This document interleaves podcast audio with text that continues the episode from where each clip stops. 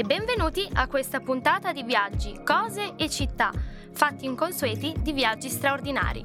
La rubrica del viaggio, utile per conoscere le curiosità non dette di una città, tra stranezze culturali, attività da fare e cibi da provare. Rullo di tamburi, estraiamo lettera B, Buenos Aires! In collegamento con noi c'è Aurora, dalla Germania, che ci racconterà la sua esperienza a Buenos Aires. Ciao Aurora, benvenuta! Ciao a tutti, grazie Rachele. Allora, ovviamente Buenos Aires dall'altra parte del mondo, no? Ci muoviamo in America, quindi mi viene in mente classiche carne argentina, riso, tante danze, scalzi in giro per la città. Insomma, racconta un po' la tua esperienza. Quali sono i classici luoghi da visitare a Buenos Aires che non sono, insomma, quelli più conosciuti? Allora, sì. Io ti direi che Buenos Aires è una città veramente che cambia veramente, è in costante cambiamento e credo che non ci sia un luogo che posso dire devi visitare quel luogo, ma piuttosto è una città da percorrere. Uh-huh. Cioè secondo me è una città che veramente va esplorata in lungo e in largo, insomma. Sì, esatto, va esplorata in lungo e in largo, anche perché i quartieri, camminando per le vie di Buenos Aires, ti ritrovi in quartieri completamente diversi l'uno dall'altro e ti sembra di trovarti in città completamente diverse. Infatti da molti viene chiamata ad esempio la Parigi del Sud America, mm-hmm. perché ci sono dei quartieri, tra l'altro il quartiere dove vivevo io ad esempio, che è molto parigino, degli edifici molto vecchi, un quartiere molto tipico, antico, l'antica aristocrazia, diciamo, e ti sembra di ritrovarti in una tipica città europea. Mm-hmm. Poi ci sono altri quartieri in cui tutto cambia veramente quindi c'è l'influenza magari più europea, quella sudamericana. Esatto. Ok, ho capito. Quindi anche quella nordamericana, perché c'è anche il lato, no, dei grattacieli, quindi la parte, il quartiere più moderno, delle banche, sì, ecco, il quartiere economico. Quindi a seconda un po' di dove uno ha voglia di perdersi per la giornata, ci si sposta tranquillamente per conoscere un po' meglio Buenos Aires.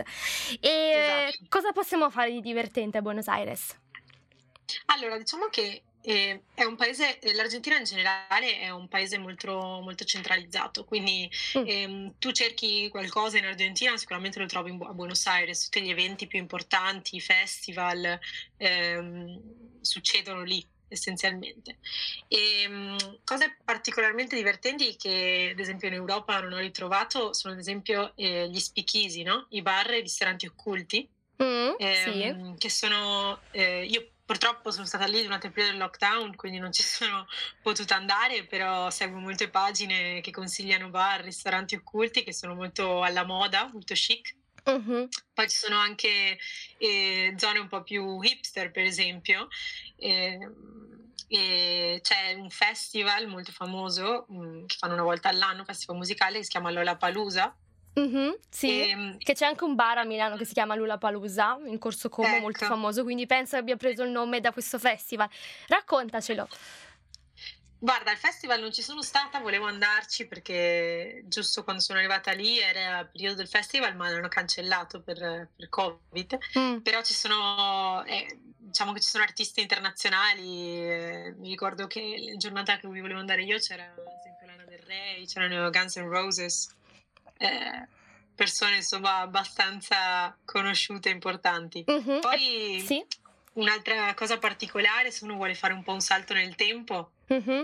È la corsa ai cavalli. Salto nel tempo dico perché diciamo esatto, io ritorno alle serie TV di inizio Novecento più o meno, dove si scommette sulla corsa con i cavalli. No, bellissimo. Esatto. Mm-hmm. No, da noi magari ci sono i vecchiotti, gli anziani che vanno al bar a guardare la partita di calcio la domenica dopo pranzo, e lì vanno al bar a guardare la corsa ai cavalli in TV. Mm-hmm. O vanno proprio lì al Jockey Club.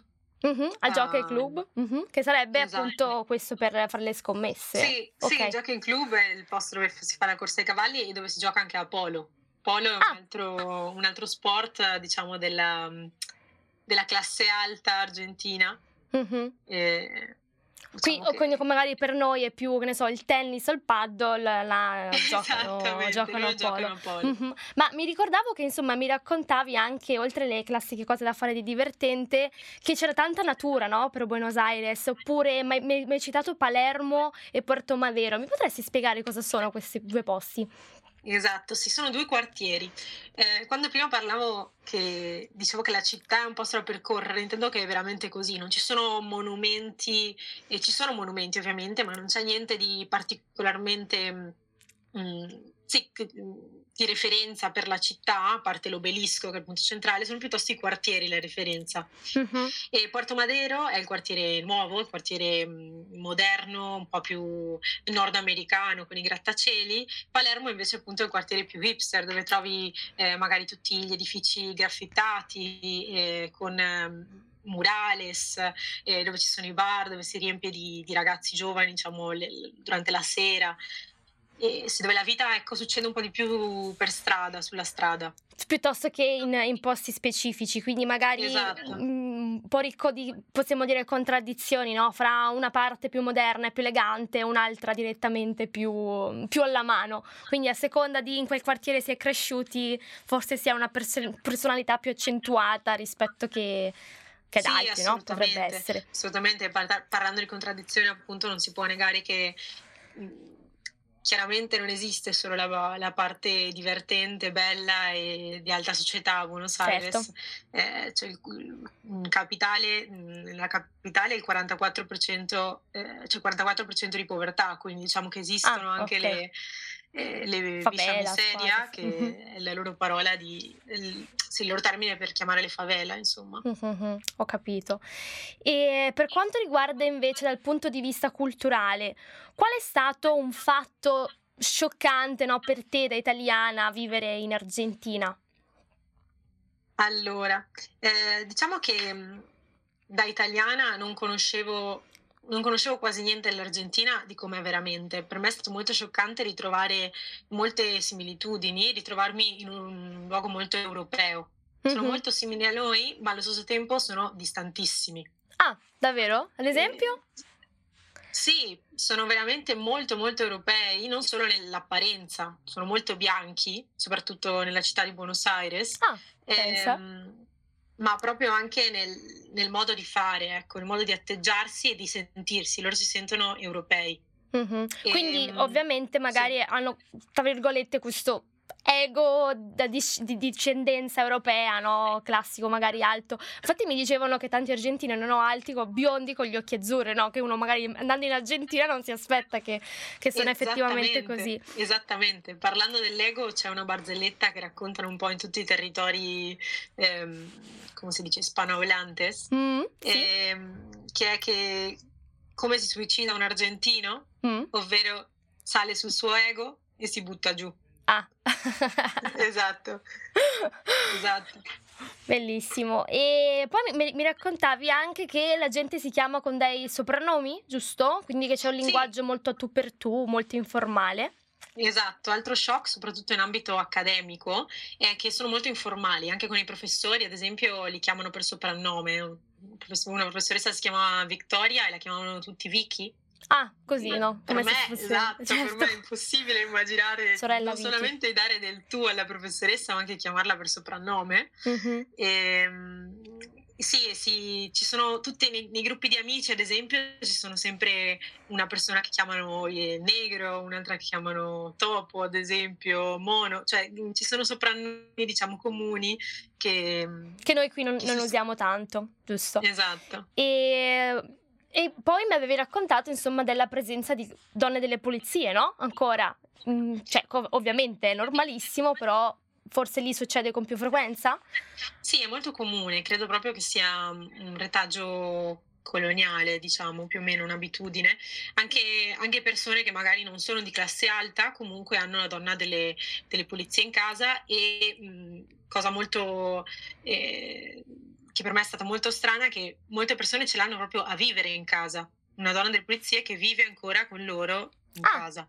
Pensa te, quindi con la dépendance apposta per stile mondo di Patti, no? Una dépendance non lo so, però una stanza della casa per lei, e sì. Pensa, no, molto interessante.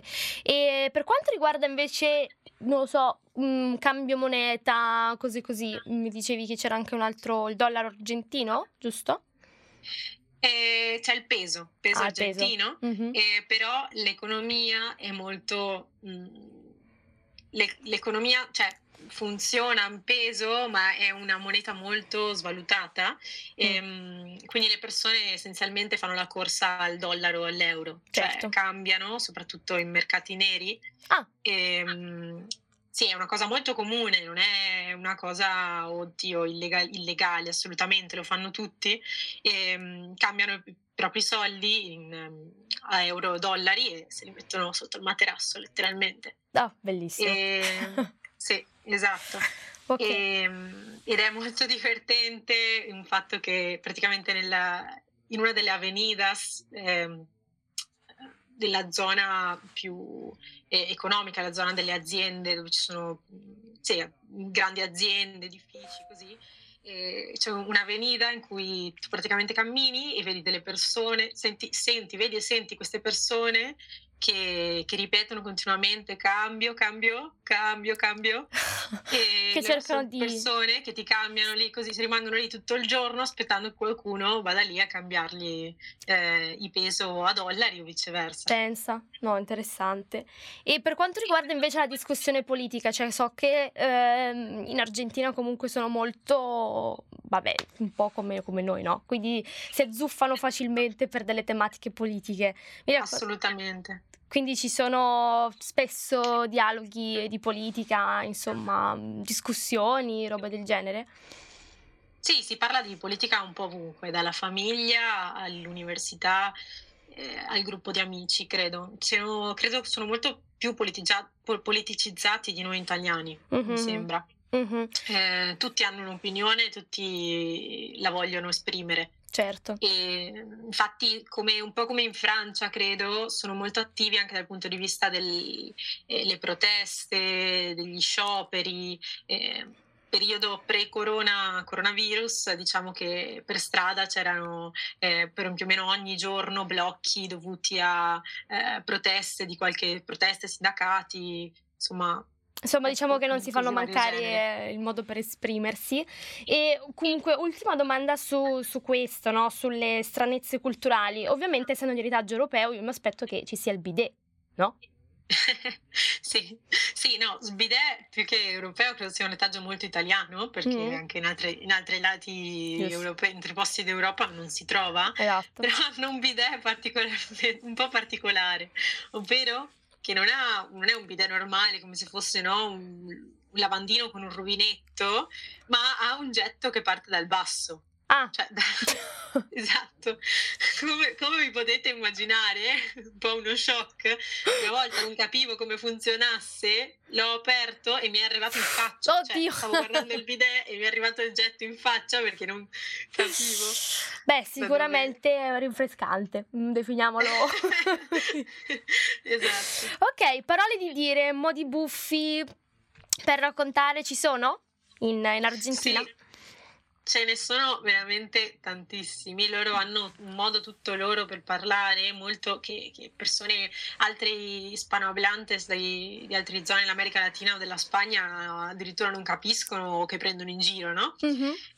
Una cosa particolarmente divertente e molto autoctona è l'utilizzo della parola pedo, mm-hmm. no? Che letteralmente significa scoreggia, okay. Usano anche questo termine.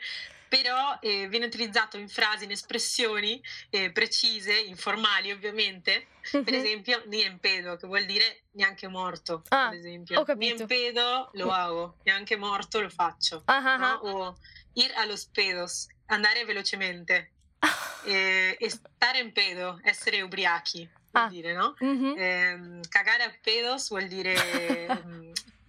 più letterale di quanto sembri. No, vuol dire rimproverare di una persona. Ah, ok. Sì, no, è un termine che è molto autoctono e che sicuramente se voi parlate con un argentino e in termini informali sentirete. Mm-hmm. Ma come anche per dire vieja o viejo, no? Che si utilizza tanto, da quanto mi avevano detto. Ah, sì, certo, una cosa che a me ha scioccato molto. Io mi permetterei mai di chiamare mia mamma vecchia, perché se no mi arriva un ceffone in faccia, ovviamente. Però per loro invece è normale dire, piuttosto di papà e mamma, vieja e viejo. Vieja e viejo, no, bellissimo. Esatto. Va bene, allora, non possiamo non parlare, no? Curiosità culinarie e cibi. Cosa ti ricordi, cosa hai mangiato di tipico in Argentina, oltre al riso, al pollo e alla carne? Sì, in realtà riso e pollo, ti dico, non ne ho mangiato molto. Mm-hmm.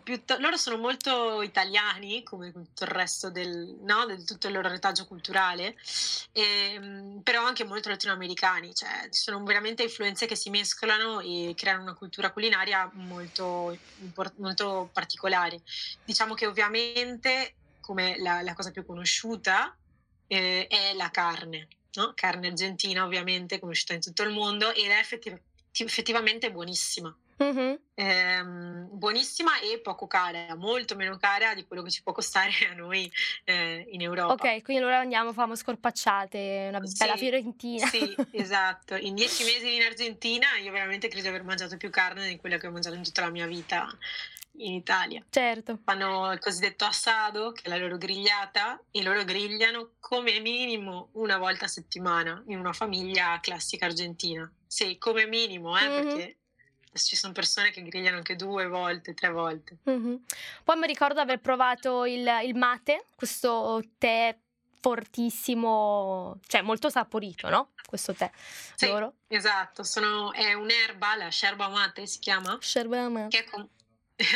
Che è comune un po' a vari paesi dell'America Latina in realtà, e che gli argentini hanno fatto loro. Mm-hmm. Essenzialmente. Sì, si versa in un bicchiere, praticamente con una cannuccia di ferro, di acciaio, credo, e si versa continuamente acqua calda, o alcuni versano anche succo freddo, ad esempio, o in altri paesi si fanno anche in altri modi, e che ad alto contenuto di mateina, che è essenzialmente caffeina. Mm-hmm. Quindi è molto forte, non è un tè verde. No, esatto, non è un tè verde rilassante.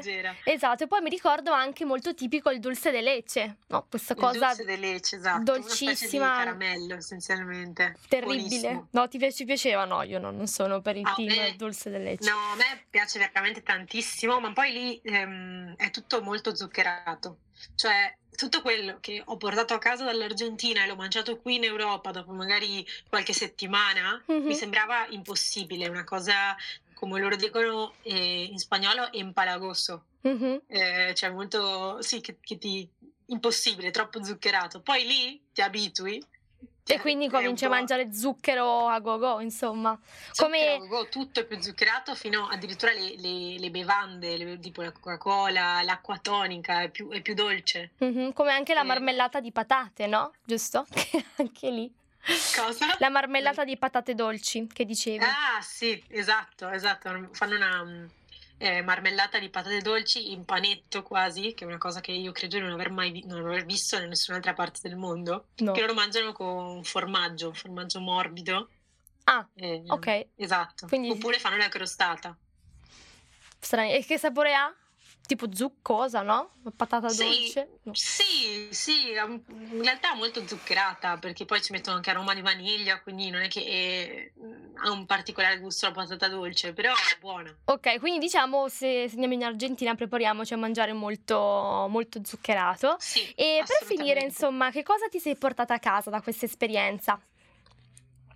Allora, io credo, guarda, Buenos Aires è veramente stata la mia città del cuore. Io credo che, nonostante abbia vissuto in un periodo di lockdown lì, di aver imparato molto proprio della città, della cultura argentina, e di aver imparato che Buenos Aires, tanto come il paese in sé, l'Argentina in sé e le persone, sono veramente poliedriche. Uh-huh. È una città che è lontanissima da noi e allo stesso tempo molto spesso appare così vicina, così simile a noi. E sicuramente è un posto in cui tu puoi essere chi vuoi, essenzialmente. Mm-hmm. Quindi è un'America del Sud, ma proprio in tutti i sensi. Sì, esatto. È un posto per tutti, tu puoi essere chi desideri di essere e trovi chiunque riesce a trovare il suo spazio, diciamo, in una città così diversa. Ok, quindi consigliatissimo, andiamo a Buenos Aires. Va bene, Aurora, grazie mille per aver condiviso il tuo racconto e spero che anche agli altri sia piaciuto di poter viaggiare anche solo con la fantasia a Buenos Aires per 20 minuti. Grazie mille, Rachele. Se vuoi vedere la puntata di oggi, la trovi sul mio canale YouTube Viaggi, Cose e Città. Se hai curiosità o domande, oppure vuoi partecipare come ospite, mettiti in contatto con me sui social o scrivendomi un'email a viaggicosecittà@gmail.com. Noi ci troviamo la prossima settimana con un'altra puntata del podcast di Viaggi, Cose e Città. Ciao!